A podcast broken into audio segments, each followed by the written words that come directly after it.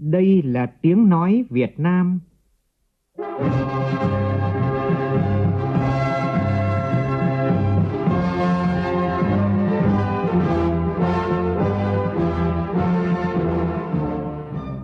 là tiếng nói Việt Nam,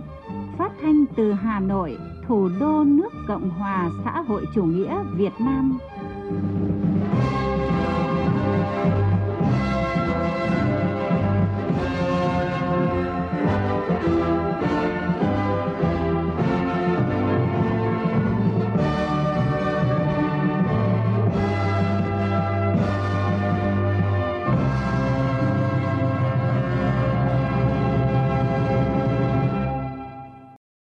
Biên tập viên Hùng Cường xin kính chào quý vị và các bạn. Mời quý vị và các bạn nghe chương trình Thời sự chiều của Đài Tiếng Nói Việt Nam. Chương trình có những nội dung chính sau đây.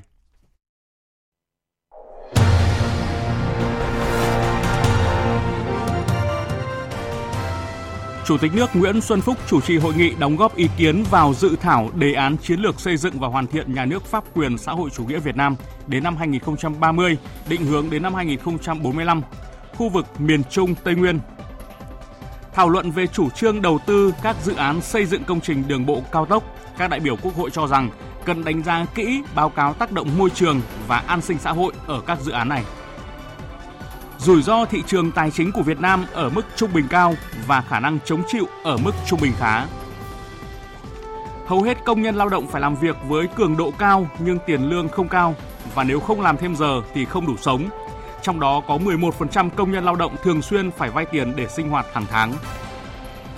Trong phần tin quốc tế, đối thoại an ninh Shangri-La lần thứ 19 sẽ chính thức khai mạc tối nay tại Singapore. Đại tướng Phan Văn Giang, Bộ trưởng Bộ Quốc phòng dẫn đầu đoàn Việt Nam tham dự và có bài phát biểu quan trọng tại hội nghị. Hồ sơ hạt nhân Iran làm nóng các chương trình nghị sự quốc tế khi Iran đang tiến hành gỡ bỏ toàn bộ các camera giám sát được lắp đặt theo thỏa thuận hạt nhân năm 2015.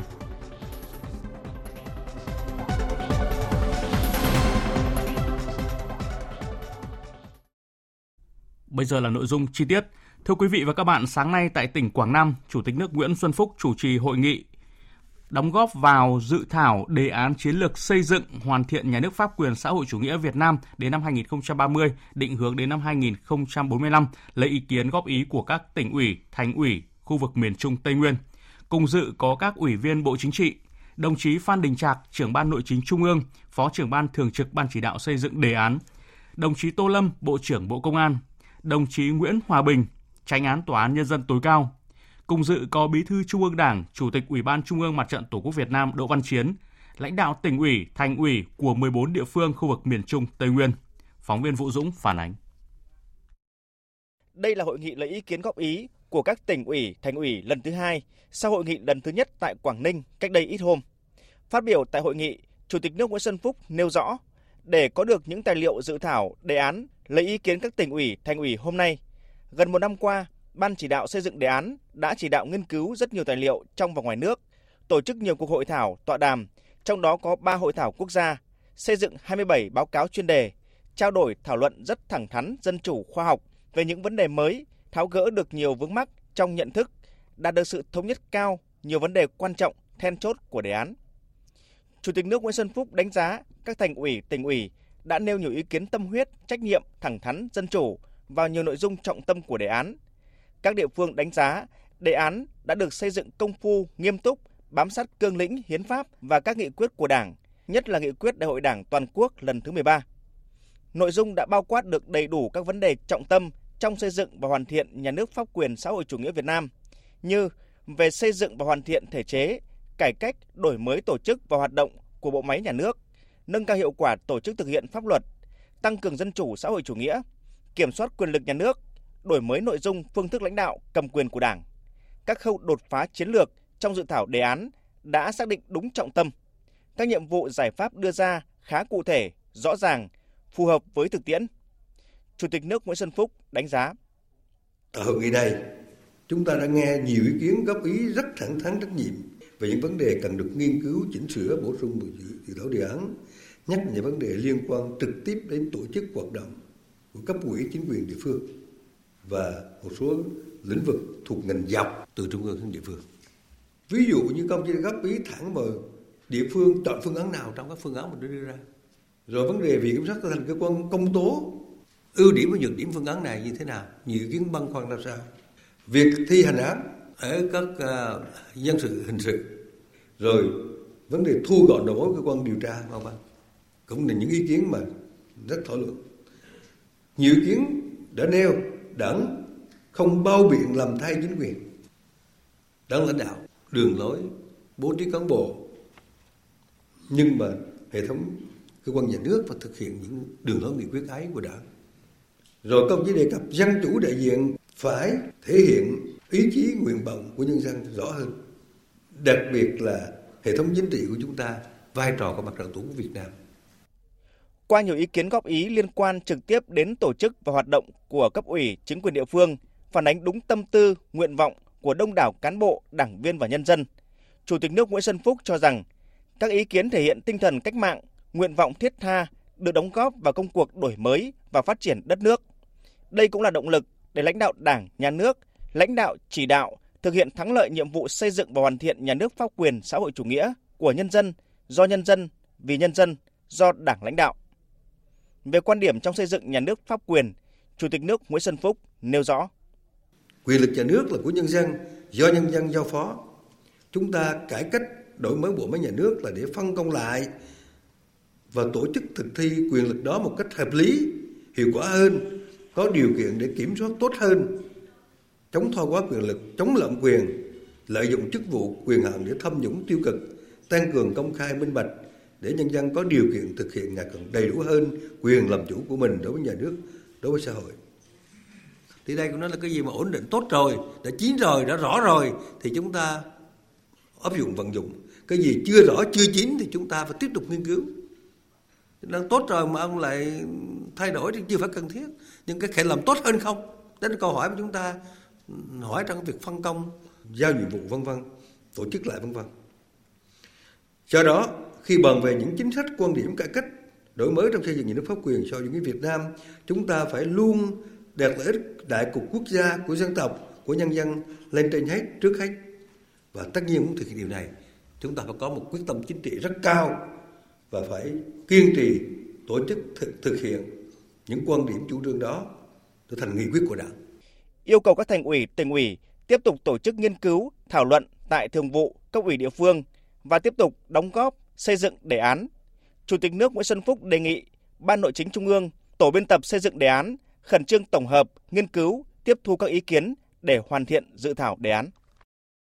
Nhân chuyến công tác tại miền Trung chiều nay, Chủ tịch nước Nguyễn Xuân Phúc đã đến thăm phòng cảnh vệ miền Trung, Bộ Tư lệnh Cảnh vệ đóng tại Đà Nẵng nhân dịp kỷ niệm 5 năm thành lập đơn vị. Cùng đi có Bộ trưởng Bộ Công an Tô Lâm và lãnh đạo tỉnh Quảng Nam, thành phố Đà Nẵng. Phóng viên Thanh Hà đưa tin. Báo cáo với Chủ tịch nước, Thiếu tướng Trần Hải Quân, Tư lệnh Bộ Tư lệnh Cảnh vệ cho biết, Phòng Cảnh vệ miền Trung được thành lập năm 2017, gồm một số cán bộ điều động từ nhiều nơi đến làm việc. Hiện nay, lực lượng cảnh vệ miền Trung đã được tăng cường về lực lượng và chất lượng, được đầu tư vũ khí, khí tài, cơ sở vật chất hiện đại, hoàn toàn tự chủ trong công tác đảm bảo an ninh an toàn cho đối tượng cảnh vệ. Đại tướng Tô Lâm, Ủy viên Bộ Chính trị, Bộ trưởng Bộ Công an khẳng định việc thành lập cảnh vệ miền Trung là quyết định kịp thời, bởi Đà Nẵng và khu vực miền Trung là địa bàn trọng điểm, nơi diễn ra nhiều sự kiện quan trọng quốc gia và quốc tế. Nhiều đoàn công tác cấp cao của đảng, nhà nước đến làm việc. Sự kiện APEC 2017, nơi đây đã đón tiếp bảo vệ an toàn cho nhiều nhân vật trọng yếu. Đại tướng Tô Lâm yêu cầu Bộ Tư lệnh Cảnh vệ tiếp tục phát huy tinh thần đoàn kết, hoàn thành tốt nhiệm vụ được giao. Chủ tịch nước Nguyễn Xuân Phúc cho rằng việc thành lập phòng cảnh vệ miền Trung chứng tỏ tầm nhìn của Bộ Công an đối với khu vực có vị thế rất quan trọng về quốc phòng an ninh và đối ngoại – khu vực miền Trung Tây Nguyên, đặc biệt là thành phố Đà Nẵng và tỉnh Quảng Nam diễn ra nhiều sự kiện trong nước và nước ngoài, đón tiếp nhiều đoàn cấp cao. Trong thời gian qua, lực lượng cảnh vệ miền Trung đã hoàn thành xuất sắc nhiệm vụ được giao. Nghiệp vụ được nâng lên, phối hợp với công an các địa phương đã hoàn thành nhiệm vụ bảo vệ an ninh, an toàn cho các đoàn công tác cấp cao của Đảng, Nhà nước, khách quốc tế.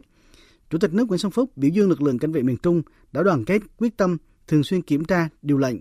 rèn luyện sức khỏe, giữ vững kỷ luật kỷ cương, để hoàn thành nhiệm vụ được giao. Biểu dương những đánh giá những cố gắng của các đồng chí trong năm năm qua. Tôi chúc mừng các đồng chí đã có nhiều cố gắng trong công tác và tin tưởng rằng phòng cảnh vệ khu vực Trung Tây Nguyên với cái thành công trong năm năm qua nhất định để được phát huy trong thời gian đến để xứng đáng là một cái phòng gương mẫu quyết thắng của Bộ Tư lệnh Cảnh vệ, tôi đánh giá cao sự quan tâm của Bộ Tư lệnh đã có những quan tâm cần thiết ở đây trong suốt thời gian qua cùng với anh em tại chỗ. Chúc các đồng chí sức khỏe không ngừng phát huy cái thành công năm năm, năm qua để xây dựng xứng đáng là cái sự tin tưởng của Đảng, Nhà nước của làm đó các đồng chí. Tiếp tục chương trình kỳ họp sáng nay thảo luận tại hội trường về chủ trương đầu tư dự án đường vành đai 4 vùng thủ đô Hà Nội và dự án đường vành đai 3 thành phố Hồ Chí Minh. Nhiều đại biểu Quốc hội nhất trí cao với chủ trương đầu tư cũng như là cơ chế đặc thù cho hai dự án này. Đồng thời cho rằng cần lưu tâm vấn đề giải phóng mặt bằng, giải ngân vốn, có cơ chế kiểm tra giám sát chặt chẽ nhằm tránh lạm dụng, sai phạm từ cơ chế đặc thù. Nhóm phóng viên Văn Hải và Vân Hồng phản ánh. Đồng tình cao với chủ trương đầu tư hai dự án vừa nêu, nhiều đại biểu cũng đề nghị bên cạnh việc quy hoạch hướng tuyến, hành lang công trình, cần coi trọng và đồng bộ hóa công tác quy hoạch đối với các khu đô thị dân cư, khu tái định cư, quy hoạch cảnh quan môi trường, công trình thoát nước, tránh tình trạng mất cảnh quan và ngập lụt sau mưa như đã xảy ra với một số dự án trước đây. Đại biểu Tạ Thị Yên, đoàn Điện Biên đề nghị. Ờ, trong thiết kế dự án thì cần chú ý tới tính kết nối với các đô thị vệ tinh, các trung tâm công nghiệp đã hình thành với các tuyến giao thông hiện hữu nên cần phải có đường song hành, hầm chui dân sinh đủ để đảm bảo việc đi lại làm ăn của người dân. Trong thi công thì cần phải có biện pháp bảo đảm việc đi lại, sinh sống và hoạt động bình thường của người dân, doanh nghiệp và vấn đề bảo vệ môi trường hay là do hai tuyến đường sẽ mở ra nhiều quỹ đất dọc theo tuyến, nhất là tại các nút giao cắt với hệ thống giao thông hiện hữu, thì việc quản lý bán đấu giá quyền sử dụng đất, quản lý quy hoạch, xây dựng cần phải làm hết sức chặt chẽ. Trong giai đoạn tới, cả nước sẽ đồng thời triển khai nhiều dự án đường cao tốc, trong đó tập trung chủ yếu vào giai đoạn 2022-2025 nên cần một nguồn lực rất lớn. Do đó, sẽ khó đảm bảo tiến độ cơ bản hoàn thành trong năm 2025 của vành đai 4 thủ đô Hà Nội và vành đai 3 thành phố Hồ Chí Minh. Quan tâm về vấn đề này, đại biểu Nguyễn Hải Anh, đoàn Đồng Tháp lưu ý. Việc triển khai đồng bộ nhiều dự án trọng điểm, trong đó đầu tư xây dựng tập trung chủ yếu vào giai đoạn 2024-2026 sẽ cần một nguồn lực rất lớn về nhu cầu nguyên liệu, nhà thầu, máy móc thiết bị sẽ có tác động nhất định đến đảm bảo chất lượng, tiến độ cơ bản hoàn thành trong năm 2026. Đề nghị chính phủ đánh giá đầy đủ về khả năng giải ngân, hấp thụ vốn, sự cân đối và hiệu quả trong phân bố nguồn lực, năng lực quản lý, nguồn nhân lực, khả năng gây ra tình trạng khan hiếm và tăng giá nguyên vật liệu, công tác giải phóng mặt bằng, đền bù giải tỏa và làm rõ giải pháp kịp thời đảm bảo tính khả thi hiệu quả, tiến độ chất lượng của hai dự án này. Đây là hai dự án quan trọng quốc gia nên nhiều ý kiến nhất trí với đề nghị của chính phủ về việc áp dụng một số cơ chế chính sách đặc thù trong quá trình xây dựng đầu tư để đáp ứng yêu cầu của thực tiễn đặt ra. Tuy nhiên, đại biểu Nguyễn Đại Thắng, đoàn Hưng Yên cho rằng Việc tờ trình của chính phủ đề nghị áp dụng một số chính sách cơ chế đặc biệt để triển khai dự án là cần thiết, đáp ứng yêu cầu của thực tiễn đặt ra. Tuy nhiên, đề nghị phải có cơ chế kiểm tra, giám sát chặt chẽ việc áp dụng chính sách đặc biệt này để tránh những sai phạm khi triển khai áp dụng. Việc áp dụng cơ chế đặc biệt chỉ nhằm phục vụ trực tiếp cho việc triển khai dự án. Giải trình làm rõ một số vấn đề đại biểu Quốc hội nêu, Bộ trưởng Bộ Kế hoạch và Đầu tư Nguyễn Chí Dũng cho biết, dự án đường vành đai 3 và đường vành đai 4 không chỉ là hành lang giao thông mà còn là hành lang kinh tế quan trọng, góp phần nâng cao năng lực cạnh tranh quốc gia. Tuy nhiên, hai điểm nghẽn lớn nhất và cấp bách nhất cần giải quyết của Hà Nội và Thành phố Hồ Chí Minh hiện nay là do quy hoạch đô thị và hạ tầng giao thông. Bộ trưởng Bộ Kế hoạch và Đầu tư Nguyễn Chí Dũng khẳng định, tư duy trong xây dựng và đầu tư hai dự án giao thông này cần thay đổi. Lần này thì chúng ta có cái thay đổi cái cách tiếp cận. Thứ nhất là phải đảm bảo được cái kết nối vùng, giảm ùn tắc cũng như là ô nhiễm. Thứ hai là phải mở rộng được cái không gian phát triển cho hai cái thành phố lớn này và cho cả vùng. Và thứ ba là phải nâng cao được cái sức cạnh tranh và phải biến nó thành một cái động lực cho cái phát triển giai đoạn tới. Và vấn đề thứ tư là chúng ta không phải chỉ để hình thành một cái tuyến hành lang giao thông mà phải biến nó thành một cái hành lang kinh tế mà dựa vào đó thì chúng ta phải quy hoạch, chúng ta phải phát triển theo quy hoạch và thu hồi lại các cái giá trị địa tô tăng lên vừa phát triển theo quy hoạch nhưng mà thu hồi lại cái giá trị địa tô mà nhà nước chúng ta đã tạo ra và đảm bảo cái giá trị địa tô đấy được chia ra là ba một phần của nhà nước một phần của nhà đầu tư mà một phần của người dân giải đáp ý kiến đại biểu về việc tại sao chưa làm làn rừng khẩn cấp cho toàn tuyến Bộ trưởng Bộ Kế hoạch Đầu tư Nguyễn trí Dũng cho biết, vì làm như thế sẽ cần 6.500 tỷ đồng, ảnh hưởng đến cân đối nguồn vốn, nên hiện nay chỉ tính toán làm các điểm dừng phù hợp. Thời gian thực hiện dự án ít nhất trong 3 năm, trong đó công tác giải phóng mặt bằng tập trung trong năm 2022-2023. Việc quản lý chặt chẽ quỹ đất hai bên đường cần vai trò của địa phương và giám sát của các đoàn đại biểu Quốc hội các địa phương. Trong chiều nay, Quốc hội thảo luận ở hội trường về chủ trương đầu tư các dự án xây dựng công trình đường bộ cao tốc Châu Đốc, Cần Thơ, Sóc Trăng giai đoạn 1, Khánh Hòa, Buôn Ma Thuột giai đoạn 1, Biên Hòa, Vũng Tàu giai đoạn 1, thảo luận dự thảo nghị quyết về thí điểm một số cơ chế chính sách đặc thù phát triển tỉnh Khánh Hòa. Phản ánh của nhóm phóng viên Đài Tiếng nói Việt Nam. Các đại biểu đều khẳng định ba dự án xây dựng đường bộ cao tốc Khánh Hòa Buôn Ma Thuột, Biên Hòa Vũng Tàu, Châu Đốc Cần Thơ Sóc Trăng giai đoạn 1 có ý nghĩa quan trọng đối với phát triển kinh tế, bảo đảm an sinh xã hội, an ninh quốc phòng ở những địa phương có dự án đi qua, đặc biệt với đồng bào nghèo, đồng bào dân tộc thiểu số. Tuy nhiên, để việc triển khai dự án nhanh, kịp thời phát huy hiệu quả, cùng với việc làm tốt công tác đền bù giải phóng mặt bằng, đại biểu Nguyễn Quang Huân, đoàn Bình Dương cho rằng, để tạo được sự đồng thuận của người dân, cùng với báo cáo về tính khả thi của dự án, cần đánh giá kỹ lưỡng tác động môi trường và tái định cư khi thực hiện dự án. Ngay sau khi quy hoạch được duyệt cái báo cáo nghiên cứu khả thi, nhưng mà song hành cùng đấy là phải có hai cái báo cáo khác rất quan trọng, đấy là báo cáo đánh giá tác động môi trường và báo cáo tái định cư. Thì ba cái báo cáo này được duyệt mới là cơ sở để mà cho phép tiến hành khởi công, thi công rồi là chúng ta tiến hành cái giám sát định kỳ 3 tháng hoặc 6 tháng một lần. Đấy cũng là một cách mà chúng ta thực hiện cái dân vận khéo ở trong cái quản lý dự án. Thì khi mà chúng làm tốt công tác này, có nhiều người dân còn tự nguyện hiến đất cho dự án. Một số đại biểu còn băn khoăn về hình thức đầu tư công của các dự án. Đại biểu Trần Văn Tiến, đoàn Vĩnh Phúc nêu câu hỏi. Về phân chia dự án thành phần và phương thức đầu tư, tuyến cao tốc Biên Hòa Vũng Tàu đề xuất phương thức đầu tư công đề nghị làm rõ tại sao tuyến này đã được Thủ tướng Chính phủ quyết định chủ trương đầu tư theo phương thức đối tác công tư,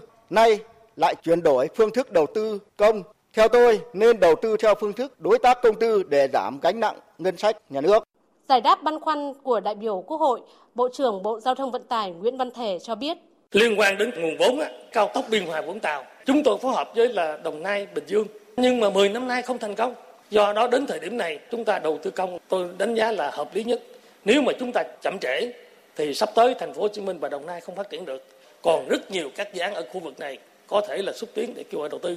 Thảo luận dự thảo nghị quyết của Quốc hội về thí điểm một số cơ chế chính sách đặc thù phát triển tỉnh Khánh Hòa. Nhiều đại biểu khẳng định xem xét ban hành nghị quyết này là cần thiết, đầy đủ cơ sở chính trị, pháp lý và thực tế. Bởi tỉnh Khánh Hòa có vị trí chiến lược đặc biệt quan trọng trong phát triển kinh tế xã hội và đảm bảo an ninh quốc phòng của Tổ quốc, của Liên kết vùng Nam Trung Bộ và Tây Nguyên và trong hội nhập quốc tế thông qua Biển Đông. Đại biểu Lã Thanh Tân, đoàn Hải Phòng nhấn mạnh. Khánh Hòa có nhiều lợi thế vượt trội với các giá trị ngoại hạng cấp quốc gia và toàn cầu của quân cảng và sân bay quốc tế Cam Ranh, của Vịnh Đẹp Nha Trang, Vịnh Vân Phong từng được định hướng trở thành đơn vị hành chính kinh tế đặc biệt của huyện đảo Trường Sa với vị thế địa chiến lược đặc biệt quan trọng đối với kinh tế, quốc phòng, an ninh và bảo vệ chủ quyền toàn vẹn lãnh thổ đất nước từ phía biển. Trong các cơ chế chính sách đặc thù mà dự thảo nghị quyết đề cập áp dụng cho Khánh Hòa, có nhiều chính sách tương đồng đã được quy định cho các tỉnh thành phố khác như Đà Nẵng, Nghệ An, Thanh Hóa, Hải Phòng, Thừa Thiên Huế. Còn lại 4 chính sách chưa có cơ chế tương đồng, lần này được quy định nhằm phát huy tiềm năng lợi thế của Khánh Hòa. Các đại biểu nhất trí cao với cơ chế chính sách phát triển thủy sản trên biển, trong đó có việc thành lập quỹ hỗ trợ nghề cá tại huyện Trường Sa. Đại biểu Nguyễn Thị Tuyết Nga, đoàn Quảng Bình và đại biểu Ngô Xuân Thành, đoàn Bà Rịa Vũng Tàu nêu rõ. Đối với chính sách phát triển nuôi trồng thủy sản trên biển là hoàn toàn phù hợp với điều kiện tự nhiên và định hướng chiến lược phát triển kinh tế xã hội của tỉnh Khánh Hòa. Ngư dân trên biển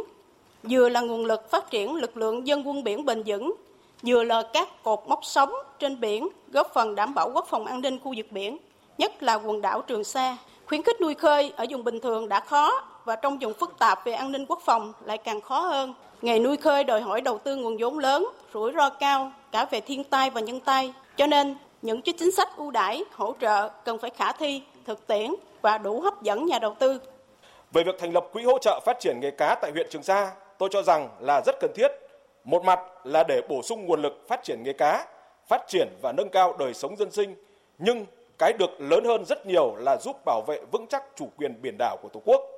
khi nghề cá ở Trường Sa phát triển sẽ là minh chứng sống động,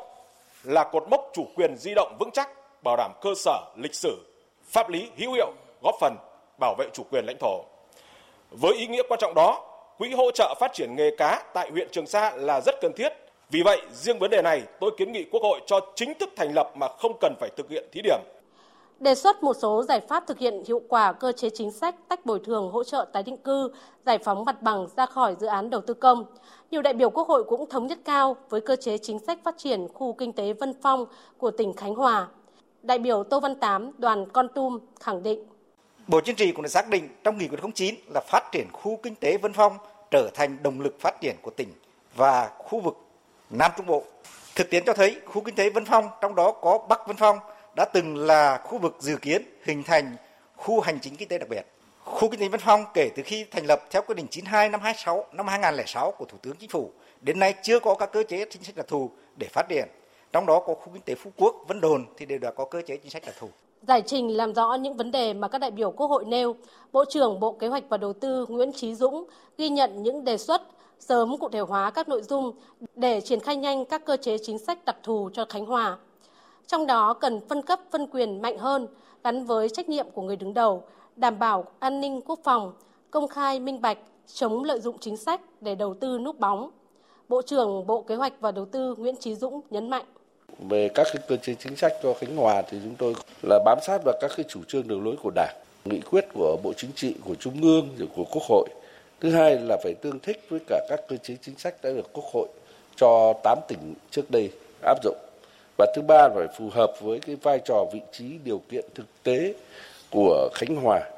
và thứ tư là phải đảm bảo được cái quốc phòng an ninh, chủ quyền biển đảo chúng tôi là với tư cách là cơ quan chủ trì đã cùng với tỉnh Khánh Hòa, đã tu cùng với các bộ ngành, các chuyên gia, các nhà khoa học nghiên cứu rất là kỹ và tìm ra những cái cơ chế rất là là vượt trội mang tính đột phá để giúp cho Khánh Hòa có thể bứt phá trong thời gian tới. Thời sự VOV tin cậy, hấp dẫn. Thưa quý vị, ngày hôm nay tại tỉnh Vĩnh Long, Học viện Chính trị Quốc gia Hồ Chí Minh phối hợp với Ban tuyên giáo Trung ương, tỉnh ủy Vĩnh Long tổ chức hội thảo khoa học Đồng chí Phạm Hùng, người cộng sản kiên trung, nhà lãnh đạo tài năng của Đảng và cách mạng Việt Nam. Nhân kỷ niệm 110 năm ngày sinh Chủ tịch Hội đồng Bộ trưởng Phạm Hùng, ngày 11 tháng 6 năm 1912, ngày 11 tháng 6 năm 2022 Giáo sư tiến sĩ Nguyễn Xuân Thắng, Ủy viên Bộ Chính trị, Giám đốc Học viện Chính trị Quốc gia Hồ Chí Minh, Chủ tịch Hội đồng Lý luận Trung ương dự và chủ trì hội thảo.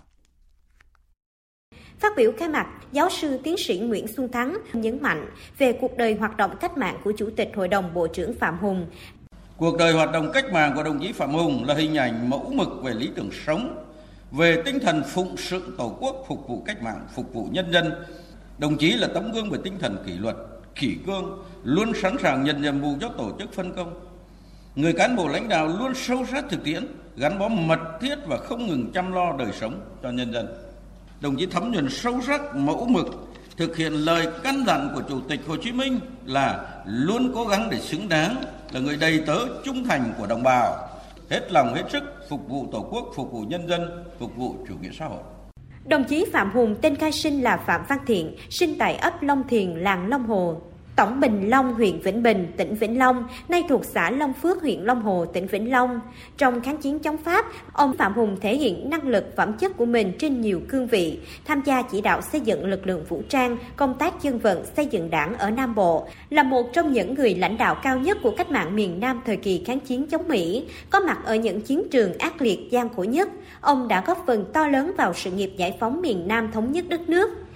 Tại kỳ họp thứ nhất Quốc hội khóa 8 tháng 6 năm 1987, ông được bầu làm Chủ tịch Hội đồng Bộ trưởng, đứng đầu chính phủ đầu tiên của những năm tháng đầu đất nước bước vào công cuộc đổi mới toàn diện theo đường lối đại hội lần thứ 6 của đảng. Ông đã cùng Trung ương đảng, chính phủ vững vàng chèo lái con thuyền cách mạng Việt Nam vượt qua muôn vàng khó khăn thử thách. Về quá trình hoạt động cách mạng, những đóng góp và vai trò quan trọng của Chủ tịch Hội đồng Bộ trưởng Phạm Hùng, Ông Bùi Văn Nghiêm, Bí thư tỉnh ủy Vĩnh Long nêu rõ. Trong suốt 60 năm hoạt động cách mạng, đồng chí Phạm Hùng đã đi đến mọi miền của Tổ quốc, có mặt ở những nơi khó khăn, gian khổ nhất, một lòng phụng sự Tổ quốc, phục vụ nhân dân, một tấm gương sáng ngời của người Cộng sản, sống trung thực, thẳng thắn, trang hòa với đồng chí, đồng bào. Vì vậy đồng chí được nhân dân ta và bạn bè quốc tế tin yêu, kính trọng. Thưa quý vị và các bạn, đối thoại an ninh Shangri-La lần thứ 19 sẽ chính thức khai mạc tối nay tại Singapore. Hơn 500 đại biểu quốc tế là các nguyên thủ, các nhà ngoại giao, các chính khách Các học giả quốc tế từ hơn 40 quốc gia vùng lãnh thổ sẽ tham dự đối thoại năm nay. Đại tướng Phan Văn Giang, Ủy viên Bộ Chính trị, Bộ trưởng Bộ Quốc phòng dẫn đầu đoàn Việt Nam tham dự và sẽ có bài phát biểu quan trọng tại hội nghị. Cho đến thời điểm này, rất đông đại biểu là các quan chức quốc phòng, các chuyên gia, các học giả và hàng trăm phóng viên quốc tế đã có mặt tại sự kiện. Phóng viên Thanh Huyền đưa tin từ Shangri-La, Singapore. Mặc dù phiên khai mạc đối thoại Shangri-La diễn ra vào tối nay theo giờ địa phương, tuy nhiên ngay từ sáng nay thì các đại biểu và phóng viên từ các nước đã có mặt đông đảo tại khách sạn Shangri-La để tham dự sự kiện kéo dài từ nay đến ngày 12 tháng 6. Điểm nhấn của phiên khai mạc tối nay là bài phát biểu dẫn đề quan trọng của Thủ tướng Nhật Bản Kishida Fumio. Ông Kishida nhậm chức hồi tháng 10 năm ngoái, trở thành nhà lãnh đạo Nhật Bản đầu tiên tham dự đối thoại Shangri-La kể từ năm 2014. Giáo sư Haruko Sato từ trường chính sách công quốc tế Osaka thuộc Đại học Osaka, Nhật Bản cho rằng sự xuất hiện của Thủ tướng Kishida trong vai trò diễn giả chính của lễ khai mạc có một ý nghĩa quan trọng. Um, um, Tôi nghĩ sau chuyến thăm Nhật Bản của Tổng thống Mỹ Joe Biden, sự xuất hiện của ông Kishida tại Shangri-La ít nhất là sự thể hiện nỗ lực phối hợp giữa các đồng minh ở châu Á um, trong các vấn đề an ninh. Tôi cũng cho rằng đây là động thái không chỉ đúng thời điểm cần thiết, mà còn là hoạt động ngoại giao tích cực của chính phủ Nhật Bản dưới thời ông Kishida. Giáo sư Haruko Sato cũng cho rằng ít có khả năng ông Kishida sẽ đưa ra một chiến lược ngoại giao mới của Nhật Bản với khu vực. Thay vào đó, ông sẽ tiếp tục tái khẳng định sự ủng hộ đối với các sáng kiến nhằm hiện thực hóa một Ấn Độ Dương-Thái Bình Dương tự do và rộng mở. Bài phát biểu dẫn đề của Thủ tướng Nhật Bản được kỳ vọng sẽ phát họa phần nào bức tranh an ninh khu vực châu Á-Thái Bình Dương, đồng thời định hướng quan trọng cho các phiên thảo luận toàn thể trong hai ngày tới. Với một danh sách dài những thách thức an ninh cấp bách ở khu vực, trong đó có cuộc cạnh tranh Mỹ-Trung ngày càng gia tăng, những vấn đề tranh chấp lãnh thổ chưa được giải quyết, các động thái quân sự của Triều Tiên hay hậu quả của cuộc xung đột tại Ukraine. Đối thoại Shangri-La lần thứ 19 là cơ hội để các quan chức quốc phòng, các chuyên gia, học giả thảo luận về những giải pháp thúc đẩy sự ổn định cho khu vực. Mỗi quốc gia sẽ mang đến diễn đàn những mối quan tâm và quan điểm riêng đối với vấn đề an ninh, nhưng điểm chung là đều hướng tới một môi trường an ninh ổn định, đồng thời có thể thu hẹp những khác biệt.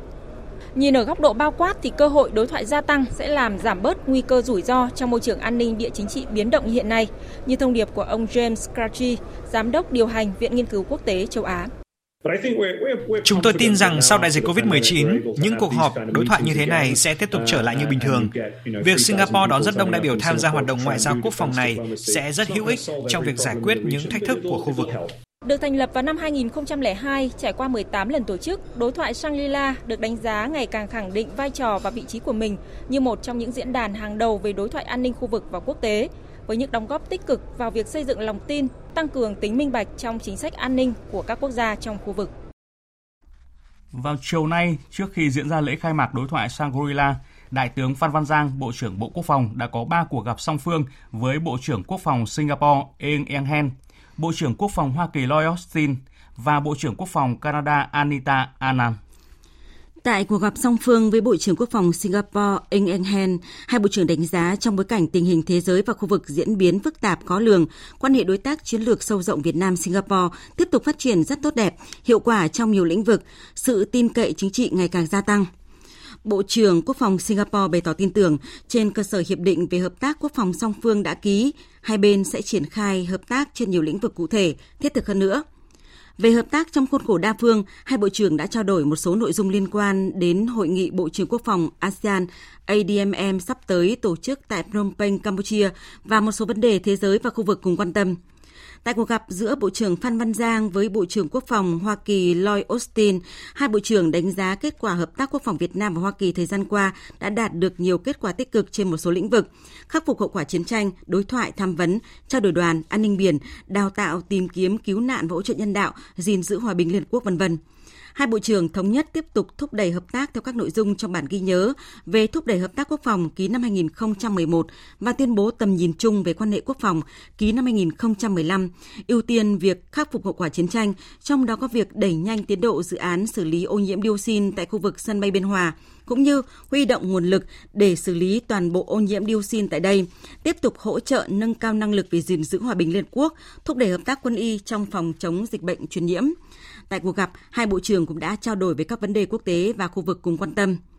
Tại cuộc gặp với Bộ trưởng Quốc phòng Canada, hai bộ trưởng khẳng định quan hệ quốc phòng hiện đang được triển khai tích cực phù hợp với bản ghi nhớ về hợp tác quốc phòng song phương đã được Bộ trưởng Quốc phòng hai nước ký năm 2019 và kế hoạch hợp tác quốc phòng 3 năm giai đoạn 2021-2023 trên các lĩnh vực trao đổi đoàn, tham vấn đối thoại đào tạo, gìn giữ hòa bình Liên Hợp Quốc, an ninh biển, vân vân, phù hợp với tiềm năng và nhu cầu mỗi nước. Cũng trong chiều nay, nhận lời mời của Bộ trưởng Quốc phòng Hoa Kỳ Lloyd Austin, Bộ trưởng Phan Văn Giang đã tham dự cuộc gặp không chính thức giữa Bộ trưởng Quốc phòng Hoa Kỳ với trưởng đoàn các nước ASEAN. Tại cuộc gặp, các bộ trưởng đã thảo luận các biện pháp thúc đẩy quan hệ hợp tác quốc phòng ASEAN-Hoa Kỳ, cũng như trao đổi các vấn đề cùng quan tâm về tình hình an ninh thế giới khu vực. Thưa quý vị và các bạn, đối thoại Shangri-La sẽ chính thức khai mạc tối nay. Và theo quan sát của phóng viên Đài Tiếng Nói Việt Nam đang tác nghiệp tại Singapore, sau 2 năm buộc phải hoãn do đại dịch COVID-19, các đại biểu rất mong đợi đối thoại Shangri-La năm nay sẽ đạt được nhiều kết quả tích cực, thực chất, tìm kiếm các giải pháp thúc đẩy đối thoại, xây dựng lòng tin. Và khoảng một tiếng nữa, Thủ tướng Nhật Bản Kishida Fumio sẽ phát biểu khai mạc hội nghị và chúng tôi sẽ tiếp tục thông tin về sự kiện đang thu hút sự chú ý đặc biệt của dư luận quốc tế này trong các chương trình thời sự tiếp theo. Trở lại với những tin tức trong nước đáng chú ý. Điểm số công khai minh bạch ngân sách của Việt Nam tiếp tục được cải thiện so với các kỳ đánh giá trước với mức xếp hạng 68 trong tổng số 120 nước, tăng 9 bậc so với năm 2019 và tăng 23 bậc so với năm 2017. Đây là thông tin được Tổ chức Đối tác Ngân sách Quốc tế công bố trong khảo sát công khai ngân sách năm 2021. Sự kiện diễn ra ngày hôm nay tại Hà Nội. Tin của cộng tác viên Gia Linh. Khảo sát công khai ngân sách là sáng kiến do Tổ chức Đối tác Ngân sách Quốc tế phối hợp với các tổ chức xã hội độc lập. Ở Việt Nam là Trung tâm Phát triển và Hội nhập, thực hiện tại hơn 100 quốc gia trên thế giới, chu kỳ đánh giá 2 năm một lần kể từ năm 2006. Bộ Tài chính Việt Nam đã tham gia đánh giá khảo sát công khai ngân sách từ năm 2015 và đến nay đã trải qua 4 kỳ khảo sát. Sau mỗi lần khảo sát, điểm số công khai ngân sách của Việt Nam đều có sự cải thiện đáng kể. Theo đó, điểm xếp hạng của Việt Nam trong khảo sát công khai ngân sách năm 2021 ở cả ba trụ cột là minh bạch ngân sách, sự tham gia của công chúng và giám sát ngân sách đều tăng 6 điểm so với năm 2019. Cụ thể, đối với trụ cột minh bạch ngân sách, Việt Nam có điểm số 44 trên 100 điểm. Đối với trụ cột sự tham gia của công chúng là 17 trên 100 điểm và trụ cột giám sát ngân sách là 80 trên 100 điểm.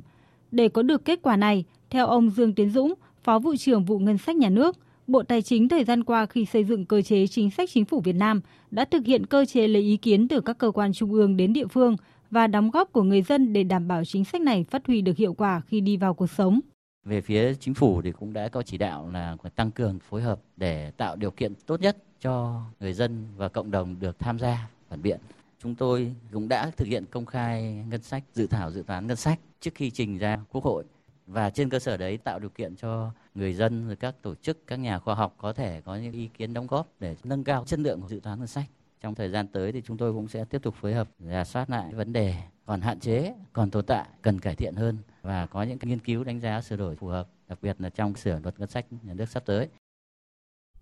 rủi ro thị trường tài chính của Việt Nam ở mức trung bình cao và khả năng chống chịu ở mức trung bình khá. Đây là thông tin được đưa ra tại Hội thảo khoa học quốc gia định hình lại hệ thống tài chính toàn cầu và chiến lược của Việt Nam lần thứ hai diễn ra sáng nay do Trường Đại học Kinh tế Thành phố Hồ Chí Minh, Tổ tư vấn kinh tế của Thủ tướng Chính phủ và báo Sài Gòn Giải phóng, báo đầu tư tài chính tổ chức.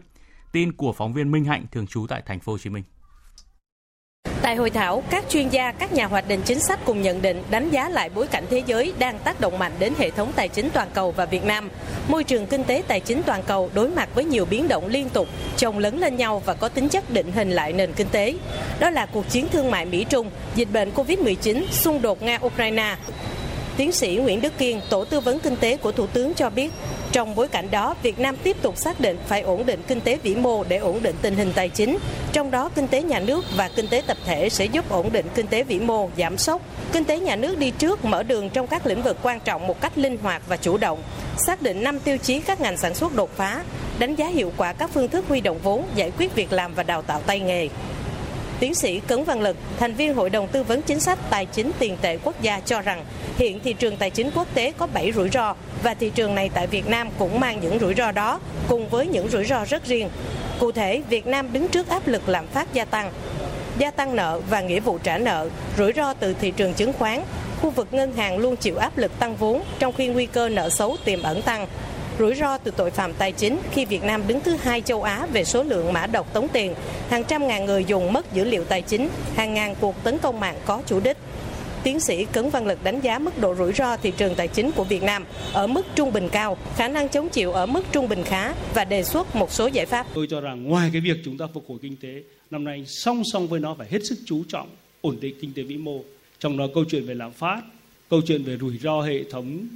tài chính, đặc biệt liên quan đến thị trường chứng khoán và thị trường bất động sản. Không có nghĩa là siết chặt, nhưng chúng ta phải lành mạnh hóa. Mặt khác, chúng ta không được quên là phải kiến tạo để thị trường phát triển, nhất là những cái thể chế có liên quan đến phát triển kinh tế số, tài chính và ngân hàng số. Một sự kiện được công nhân lao động quan tâm đó là chương trình Thủ tướng Chính phủ gặp gỡ đối thoại với công nhân lao động có chủ đề Công nhân Việt Nam với khát vọng phát triển đất nước sẽ diễn ra vào ngày 12 tháng 6 tới tại tỉnh Bắc Giang với sự tham gia của hơn 4.500 người lao động. Đây là diễn đàn để đoàn viên, công nhân lao động gặp gỡ, bày tỏ tâm tư, nguyện vọng và kiến nghị đề xuất những vấn đề liên quan đến việc làm, đời sống với người đứng đầu chính phủ. Thực tế, tầng lớp công nhân lao động đang còn gặp nhiều khó khăn, trong đó có một nghịch lý là bộ phận công nhân làm việc với tần suất cao, mệt mỏi nhưng lương thấp và nếu không làm thêm giờ thì sẽ không đủ để trang trải cuộc sống. Mức sống của họ chưa tương ứng với sự đóng góp của họ, cần thiết phải sớm có những giải pháp cải thiện cho công nhân. Đây là những thông tin được đưa ra tại hội thảo Tương lai nào cho người lao động nhìn từ góc độ an toàn tài chính và an sinh xã hội do báo Tiền Phong tổ chức tại thành phố Hồ Chí Minh sáng nay. Phóng viên Kim Dung thông tin. Theo tiến sĩ Vũ Minh Tiến, Viện trưởng Viện Công nhân và Công đoàn Tổng Liên đoàn Lao động Việt Nam, có một thực tế đáng lo ngại là đối tượng cần đảm bảo an sinh xã hội nhất, cần tham gia bảo hiểm xã hội nhất, người thu nhập thấp, người nghèo thì lại không tham gia.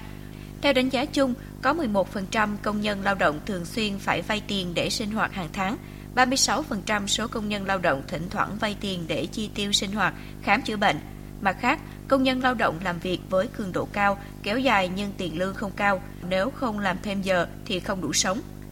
Trong 5 năm vừa qua, cứ có hai người tham gia bảo hiểm xã hội thì có một người rút ra. Khảo sát cho thấy, người lao động vẫn biết việc rút bảo hiểm xã hội một lần là thiệt thòi về sau, nhưng vẫn phải rút để giải quyết các vấn đề trước mắt vì cuộc sống quá khó khăn.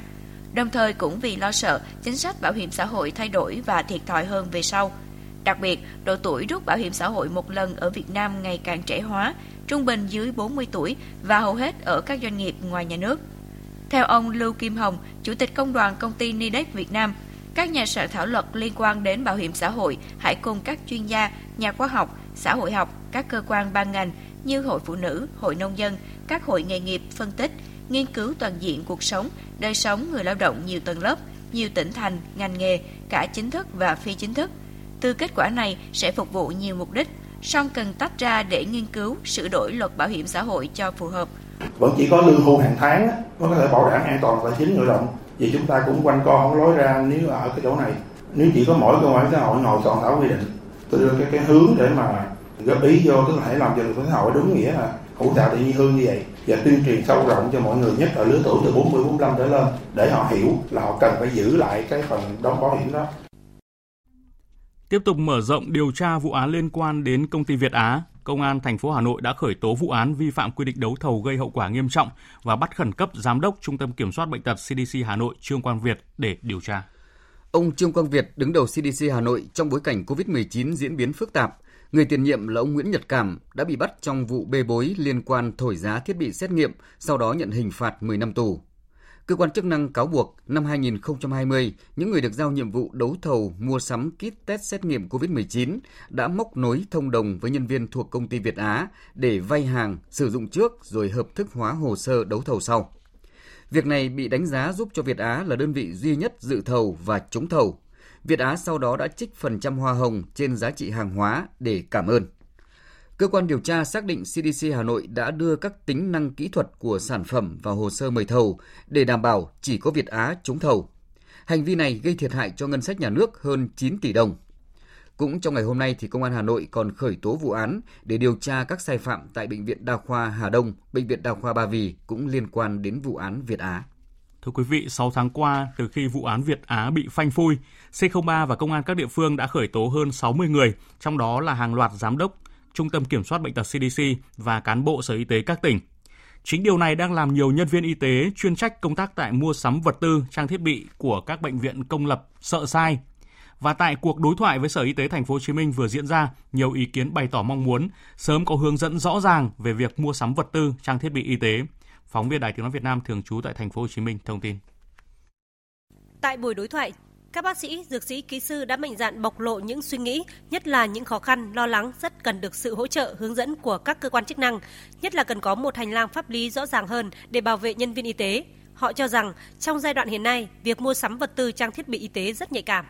Sở Y tế thành phố Hồ Chí Minh cho biết, qua buổi lắng nghe và trao đổi, lãnh đạo Sở Y tế nhận thấy tâm lý phổ biến của các trưởng phòng vật tư trang thiết bị y tế của các bệnh viện rất dễ nhận ra, đó là sự lo lắng, thậm chí là hoang mang với công việc được giao. Hiện nay, người phụ trách mua sắm y tế tại các bệnh viện thành phố Hồ Chí Minh chủ yếu là bác sĩ, dược sĩ, kỹ sư. Họ cho biết phải đứng trước hai yêu cầu chính đáng nhưng luôn đối nghịch nhau. Một mặt, họ phải lắng nghe và đáp ứng yêu cầu của các nhà chuyên môn trong bệnh viện là luôn muốn có những vật tư, thiết bị y tế tốt nhất phục vụ công tác chẩn đoán, điều trị và chăm sóc bệnh nhân. Mặt khác, họ phải tuân thủ yêu cầu của ban giám đốc bệnh viện, nhất là phải giải trình với các cơ quan quản lý nhà nước như các đoàn kiểm toán, thanh tra về xây dựng giá dự toán khi đấu thầu mua sắm để đảm bảo giá mua phải là giá thấp nhất. Một trưởng phòng vật tư trang thiết bị y tế chia sẻ, nếu được lựa chọn vẫn muốn làm chuyên môn hơn công việc hiện tại. Mặc dù phải tuân thủ phân công của đơn vị nên cố gắng hết sức làm đúng quy định. Tuy nhiên, công việc hiện rất áp lực, đòi hỏi phải đầu tư nhiều thời gian, kiểm tra, thẩm định hồ sơ thật kỹ. Dù đã nghiên cứu, kiểm tra kỹ khi tiến hành mua sắm, nhưng vẫn sợ sai mà không biết vì các hướng dẫn chưa bao phủ hết các tình huống trong thực tế. Một cán bộ khác cũng cho rằng công việc không hề đơn giản trong bối cảnh hành lang pháp lý, cụ thể là các thông tư hướng dẫn trong công tác mua sắm chưa đáp ứng các tình huống đa dạng từ thực tiễn. Lãnh đạo Sở Y tế thành phố Hồ Chí Minh cho biết sẽ tiếp tục kiến nghị Bộ Y tế và các bộ ngành liên quan ban hành các văn bản hướng dẫn về quy trình xây dựng danh mục, cách lập dự toán, xây dựng cấu hình nhằm tạo hành lang pháp lý hạn chế tình trạng sai phạm trong công tác đấu thầu mua sắm. Sở cũng trình Ủy ban nhân dân thành phố đề án thành lập trung tâm mua sắm tập trung thuốc, trang thiết bị, vật tư y tế, mục đích là đảm bảo không gián đoạn cung ứng. Sau cuộc gặp gỡ với những người chịu trách nhiệm mua sắm trang thiết bị cho bệnh viện, Sở Y tế thành phố Hồ Chí Minh dự kiến duy trì chương trình lắng nghe và trao đổi với nhân viên y tế. Từ những cuộc gặp này, Sở Y tế sẽ điều chỉnh những vấn đề chưa tốt hoặc có giải pháp tạo động lực cho nhân viên y tế, nâng cao chất lượng chăm sóc và bảo vệ sức khỏe người dân. Tiếp theo sẽ là những thông tin thời tiết. Cảnh báo mưa rông tiếp tục được đưa ra cho khu vực Bắc Bộ, đặc biệt ở vùng núi và Trung Du Bắc Bộ từ nay cho đến sáng ngày 12 tháng 6. Nhiều nơi có mưa vừa, mưa to và rông, có nơi mưa rất to, với lượng mưa phổ biến từ 70 đến 130 mm, có nơi trên 160 mm. Khu vực đồng bằng Bắc Bộ, trong đó có thủ đô Hà Nội, cục bộ cũng có mưa to. Thời gian mưa xảy ra tập trung từ chiều tối đến đêm. Trong mưa rông, khả năng cao xảy ra lốc xét, mưa đá và gió giật mạnh, nguy cơ cao đến rất cao xảy ra lũ quét, sạt lở đất tại khu vực vùng núi Bắc Bộ và ngập úng tại các vùng trung thấp. Sang ngày mai, khu vực từ Thanh Hóa đến Phú Yên tiếp tục có nắng nóng, có nơi nắng nóng gai gắt với nhiệt độ cao nhất phổ biến từ 35 đến 37 độ, có nơi trên 37 độ. Nắng nóng ở khu vực Trung Bộ còn kéo dài trong nhiều ngày tới. Riêng khu vực Bắc Trung Bộ từ ngày 14 tháng 6 thì nắng nóng có khả năng dịu dần. Nam Bộ đêm nay cũng có mưa rào và rông, cục bộ có nơi mưa vừa. Sang ngày mai, khu vực này tiếp tục có nắng mạnh, nhiệt độ cao nhất trong khoảng 34 đến 35 độ.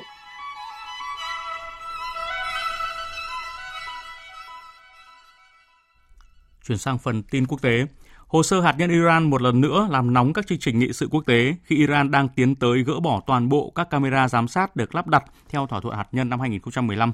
Đây là đòn giáng mạnh và nỗ lực khôi phục văn kiện vốn đã trở nên lung lay sau khi Mỹ đơn phương rút khỏi cách đây 4 năm. Theo chính phủ Iran, việc duy trì những camera này đã trở nên vô nghĩa khi phương Tây luôn tìm cách chính trị hóa các cuộc đàm phán. Biên tập viên Thu Hoài tổng hợp thông tin.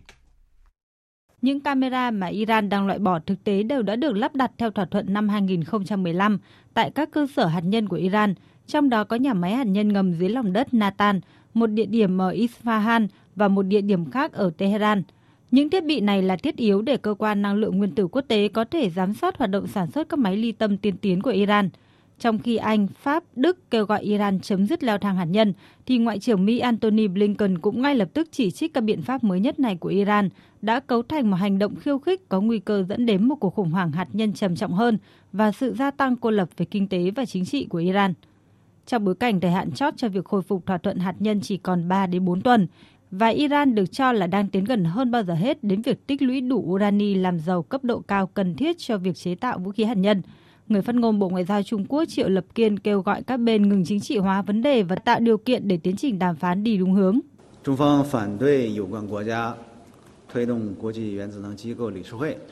Trung Quốc phản đối các nước liên quan thúc đẩy Hội đồng Thống đốc IAEA thông qua nghị quyết gây sức ép với Iran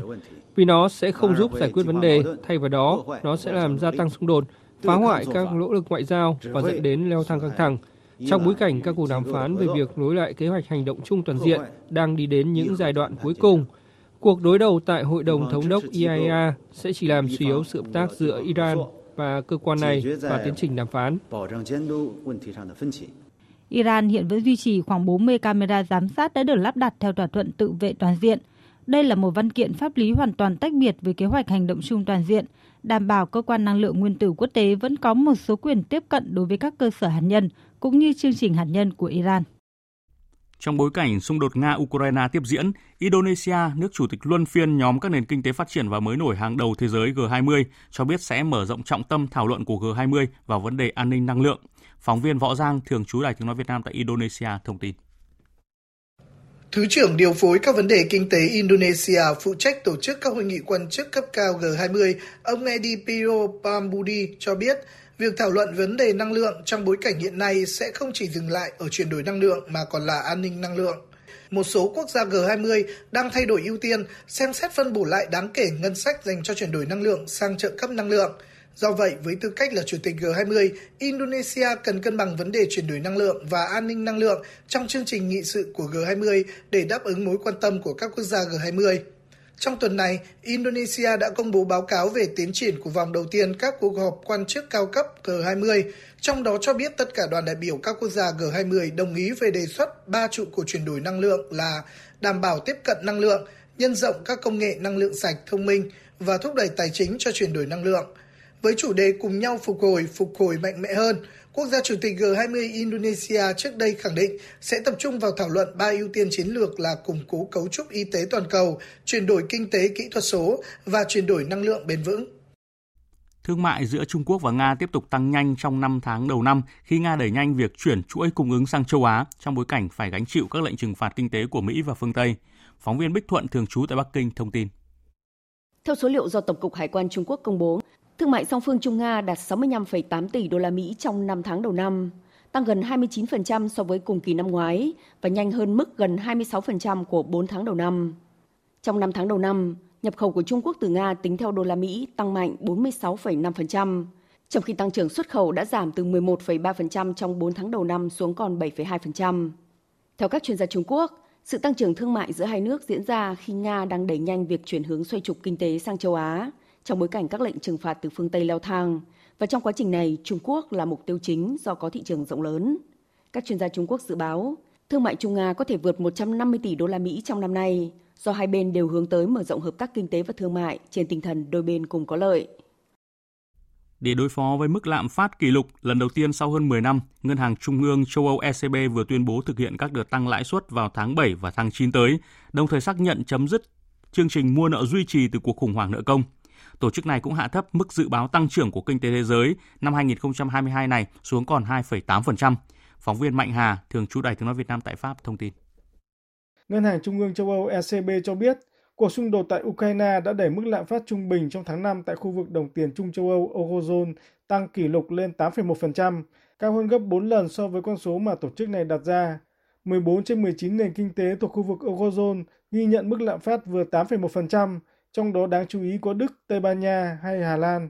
Ngân hàng Trung ương châu Âu dự báo mức lạm phát cả năm 2022 của khu vực đồng tiền chung châu Âu sẽ là 6,8% trước khi giảm về 3,5% trong năm 2023 và 2,1% trong năm 2024. Trước mức lạm phát tăng cao, định chế tài chính lớn nhất châu Âu này nhận định các biện pháp hỗ trợ tiền tệ không còn cần thiết và xác nhận sẽ chấm dứt chương trình nới lỏng định lượng mua dòng tài sản kể từ ngày 1 tháng 7 tới. Chủ tịch Ngân hàng Trung ương châu Âu bà Christian Lagarde cho biết, song song với quyết định chấm dứt chương trình mua nợ, Ngân hàng Trung ương châu Âu đã lên kế hoạch cho các đợt tăng lãi suất cơ bản đầu tiên sau hơn một thập kỷ. Chúng tôi dự kiến sẽ nâng lãi suất thêm 25 điểm cơ bản trong cuộc họp vào tháng 7 tới. Dài hạn hơn, chúng tôi dự kiến sẽ tiếp tục nâng lãi suất thêm một lần nữa vào tháng 9 và biên độ tăng lãi suất sẽ phụ thuộc vào triển vọng về mức lạm phát trong trung hạn. Ngân hàng Trung ương châu Âu nhận định cuộc khủng hoảng Ukraine sẽ tiếp tục đè nặng lên nền kinh tế Tổ chức này đã hạ mức dự báo tăng trưởng của khu vực đồng tiền chung châu Âu xuống còn 2,8% trong năm 2022 và mức 2,1% cho các năm 2023 và 2024. Tiếp theo chương trình như thường lệ là trang tin thể thao.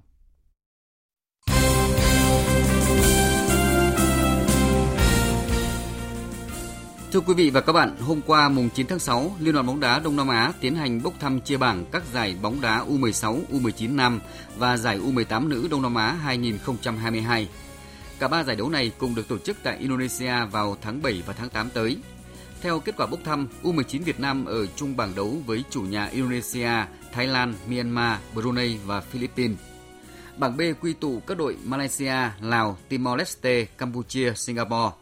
Trong khi đó, đội tuyển U16 Việt Nam rơi vào bảng A cùng với đội chủ nhà Indonesia, Singapore, Philippines. Bảng B gồm Thái Lan, Timor-Leste, Lào, Brunei, trong khi các đội Malaysia, Australia, Myanmar và Campuchia nằm ở bảng C. Còn theo kết quả bốc thăm chia bảng giải vô địch bóng đá nữ U18 Đông Nam Á 2022, tuyển U18 nữ Việt Nam nằm cùng bảng A với Thái Lan, Campuchia, Singapore và chủ nhà Indonesia. Bốn đội bóng gồm Australia, Myanmar, Malaysia và Philippines nằm chung bảng B. Để chuẩn bị cho giải đấu lần này, tuyển U18 nữ Việt Nam đang tập trung tập luyện tại Trung tâm Đào tạo bóng đá trẻ Việt Nam. Huấn luyện viên Akira Ijiri cho biết về kế hoạch và mục tiêu của đội trong thời gian tới. Camp chiều cả gai nhìn chung chúng tôi sẽ đấu nội bộ và chúng tôi đã có gửi lời mời đến một vài câu lạc bộ rồi. À, hiện nay chúng tôi đang bắt đầu những ngày đầu tiên thôi thì chúng tôi đã làm rõ về tư tưởng của mục tiêu cả toàn đội cũng như là tôi đang yêu cầu những cái quy tắc, những cái quy ước khi mà các bạn thi đấu trên sân. Đội tuyển quốc gia thì cần đặt nặng hơn về thành tích, còn đối với chúng tôi chúng tôi hướng nhiều về tương lai các cầu thủ nhiều hơn. Sau SEA Games 31, tỉnh Vĩnh Phúc đã lên kế hoạch đầu tư trọng điểm cho một số môn thể thao thế mạnh của địa phương, trong đó có canoeing. Tại SEA Games 31 vừa qua, Vĩnh Phúc chỉ đóng góp cho đội canoeing Việt Nam 3 vận động viên là Trương Thị Phương, Nguyễn Thị Hương, Diệp Thị Hương, nhưng các vận động viên này đã góp công trong 6 trên 8 huy chương vàng của đội. Trong đó riêng vận động viên Nguyễn Thị Hương giành 3 huy chương vàng cá nhân, 2 huy chương vàng đồng đội. Những thành tích mà các vận động viên vừa giành được tại SEA Games 31 sẽ là cơ sở để Vĩnh Phúc quyết tâm đầu tư vào môn thể thao thế mạnh của địa phương này. Ông Bùi Hồng Đô, Giám đốc Sở Văn hóa Thể thao và Du lịch Vĩnh Phúc cho biết. Cái nguồn cho thể thao thành tích cao thì trong dự kiến trong thời gian tới sẽ được tăng gần gấp 2 lần so với cái giai đoạn trước. Đây là một cái tín hiệu rất đáng mừng của lãnh đạo tỉnh ủy, hội đồng dân, ủy ban dân đối với thể thao nói chung và thể thao thành tích cao nói riêng.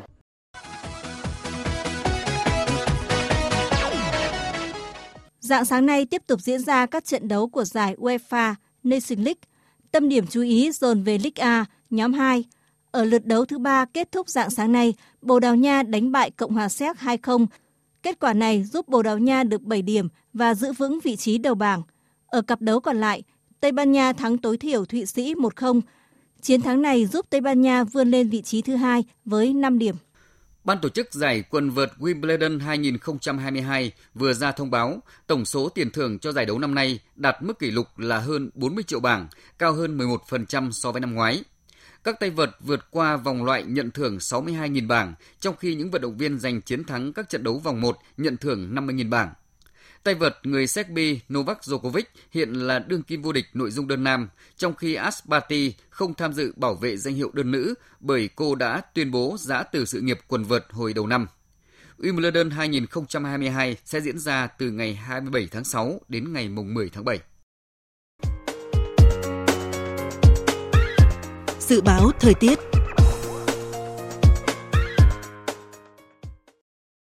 Khu vực Bắc Bộ, khu vực vùng núi và Trung Du có mưa vừa, mưa to, có nơi mưa rất to và rải rác có rông. Khu vực đồng bằng đêm nay và chiều tối mai có mưa rào và rông rải rác, ngày có mưa rào và rông vài nơi, gió nhẹ. Nhiệt độ từ 24 đến 34 độ, có nơi cao nhất trên 34 độ, riêng khu vực vùng núi 29 đến 32 độ. Khu vực từ Thanh Hóa đến Thừa Thiên Huế, chiều tối và đêm có mưa rào và rông vài nơi, ngày nắng nóng, có nơi nắng nóng gay gắt, gió Tây Nam cấp 2, cấp 3, nhiệt độ từ 26 đến 37 độ, có nơi cao nhất trên 37 độ. Khu vực từ Đà Nẵng đến Bình Thuận, chiều tối và đêm có mưa rào và rông vài nơi, ngày nắng, phía Bắc có nắng nóng, có nơi nắng nóng gay gắt, gió Tây Nam cấp 2, cấp 3, nhiệt độ từ 25 đến 37 độ, có nơi cao nhất trên 37 độ. Tây Nguyên đêm có mưa rào và rông vài nơi, ngày nắng. Tối nay và chiều tối mai có mưa rào và rông rải rác, gió Tây Nam cấp 2, cấp 3, nhiệt độ từ 21 đến 32 độ. Nam Bộ đêm có mưa rào và rông vài nơi, ngày nắng. Tối nay và chiều tối mai có mưa rào và rông rải rác, gió Tây Nam cấp 2, cấp 3. Trong mưa rông có khả năng xảy ra lốc xét, mưa đá và gió giật mạnh, nhiệt độ từ 24 đến 35 độ. Khu vực Hà Nội đêm nay và chiều tối mai có mưa rào và rông rải rác, cục bộ có mưa to, ngày có mưa rào và rông vài nơi, gió nhẹ, nhiệt độ từ 25 đến 34 độ. Tiếp theo là dự báo thời tiết biển. Vịnh Bắc Bộ, vùng biển từ Quảng Trị đến Quảng Ngãi, vùng biển từ Bình Định đến Ninh Thuận có mưa rào và rông rải rác, tầm nhìn xa trên 10 km, giảm xuống 4 đến 10 km trong mưa, gió Tây Nam đến Nam cấp 4, cấp 5. Khu vực Bắc Biển Đông, khu vực giữa Biển Đông và khu vực quần đảo Hoàng Sa thuộc thành phố Đà Nẵng, phía Bắc có mưa rào và rông rải rác, tầm nhìn xa trên 10 km, giảm xuống 4 đến 10 km trong mưa, gió Tây Nam đến Nam cấp 4, cấp 5. Khu vực Nam Biển Đông và khu vực quần đảo Trường Sa thuộc tỉnh Khánh Hòa và vùng biển từ Bình Thuận đến Cà Mau có mưa rào rải rác và có nơi có rông, tầm nhìn xa trên 10 km, giảm xuống 4 đến 10 km trong mưa, gió Tây Nam cấp 4. Vùng biển từ Cà Mau đến Kiên Giang và Vịnh Thái Lan có mưa rào rải rác và có nơi có rông, tầm nhìn xa trên 10 km, giảm xuống 4 đến 10 km trong mưa, gió Tây đến Tây Nam cấp 3, cấp 4. Những thông tin thời tiết vừa rồi đã kết thúc chương trình Thời sự chiều nay của Đài Tiếng Nói Việt Nam. Chương trình do các biên tập viên Hùng Cường, Thu Hằng, Hằng Nga biên soạn và thực hiện với sự tham gia của phát thanh viên Hoàng Sang, kỹ thuật viên Thu Hằng, chịu trách nhiệm nội dung Hoàng Trung Dũng.